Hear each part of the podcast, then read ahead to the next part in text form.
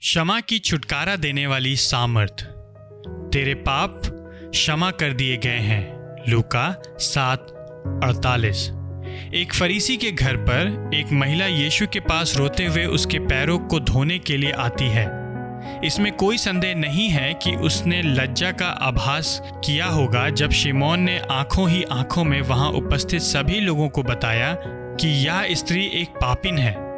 और यीशु को उसे अपने पैरों को नहीं छूने देना चाहिए। यह सत्य है कि वह एक पापिन थी, उसकी लज्जा का एक ठोस कारण भी था, परंतु अधिक समय के लिए ऐसा नहीं होगा। यीशु ने कहा, तेरे पाप क्षमा कर दिए गए हैं। लूका सात, अड़तालीस। और जब सभी अतिथि इस विषय पर आपस में बड़बड़ाने लगे तो उसने उसके विश्वास को यह कहने के द्वारा दृढ़ किया, तेरे विश्वास ने तेरा उद्धार किया है, कुशल से चली जा।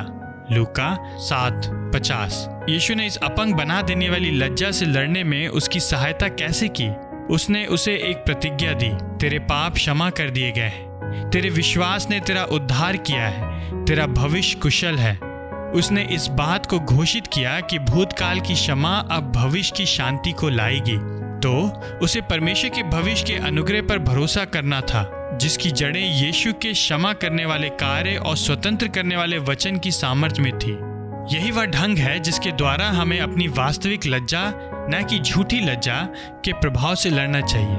ऐसी लज्जा जिसका आभास हमें वास्तव में करना चाहिए।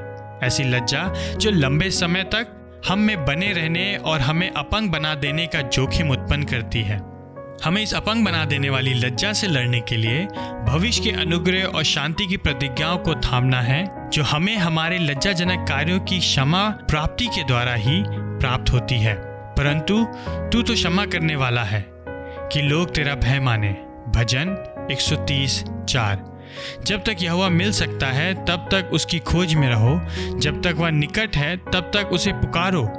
दुष्ट अपनी चाल चलन और अनर्थकारी अपने सोच विचार छोड़कर यहोवा की ओर फिरे और वह उस पर दया करेगा।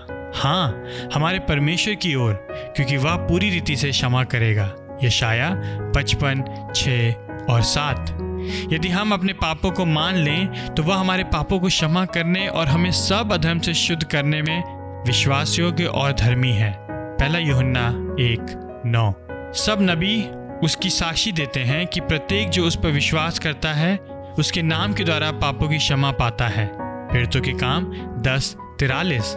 हम सभी को क्षमा की आवश्यकता है और हमें कल भी उसकी आवश्यकता पड़ेगी। यीशु इस कारण मरा जिससे कि वह हमें आज और कल इस क्षमा को उपलब्ध करा सके। चाहे आज हो या कल हो, वास्तविकता यह है कि परमेश्वर की क्षमा हमें हमारे भविष्य के लिए स्वतंत्र करती है।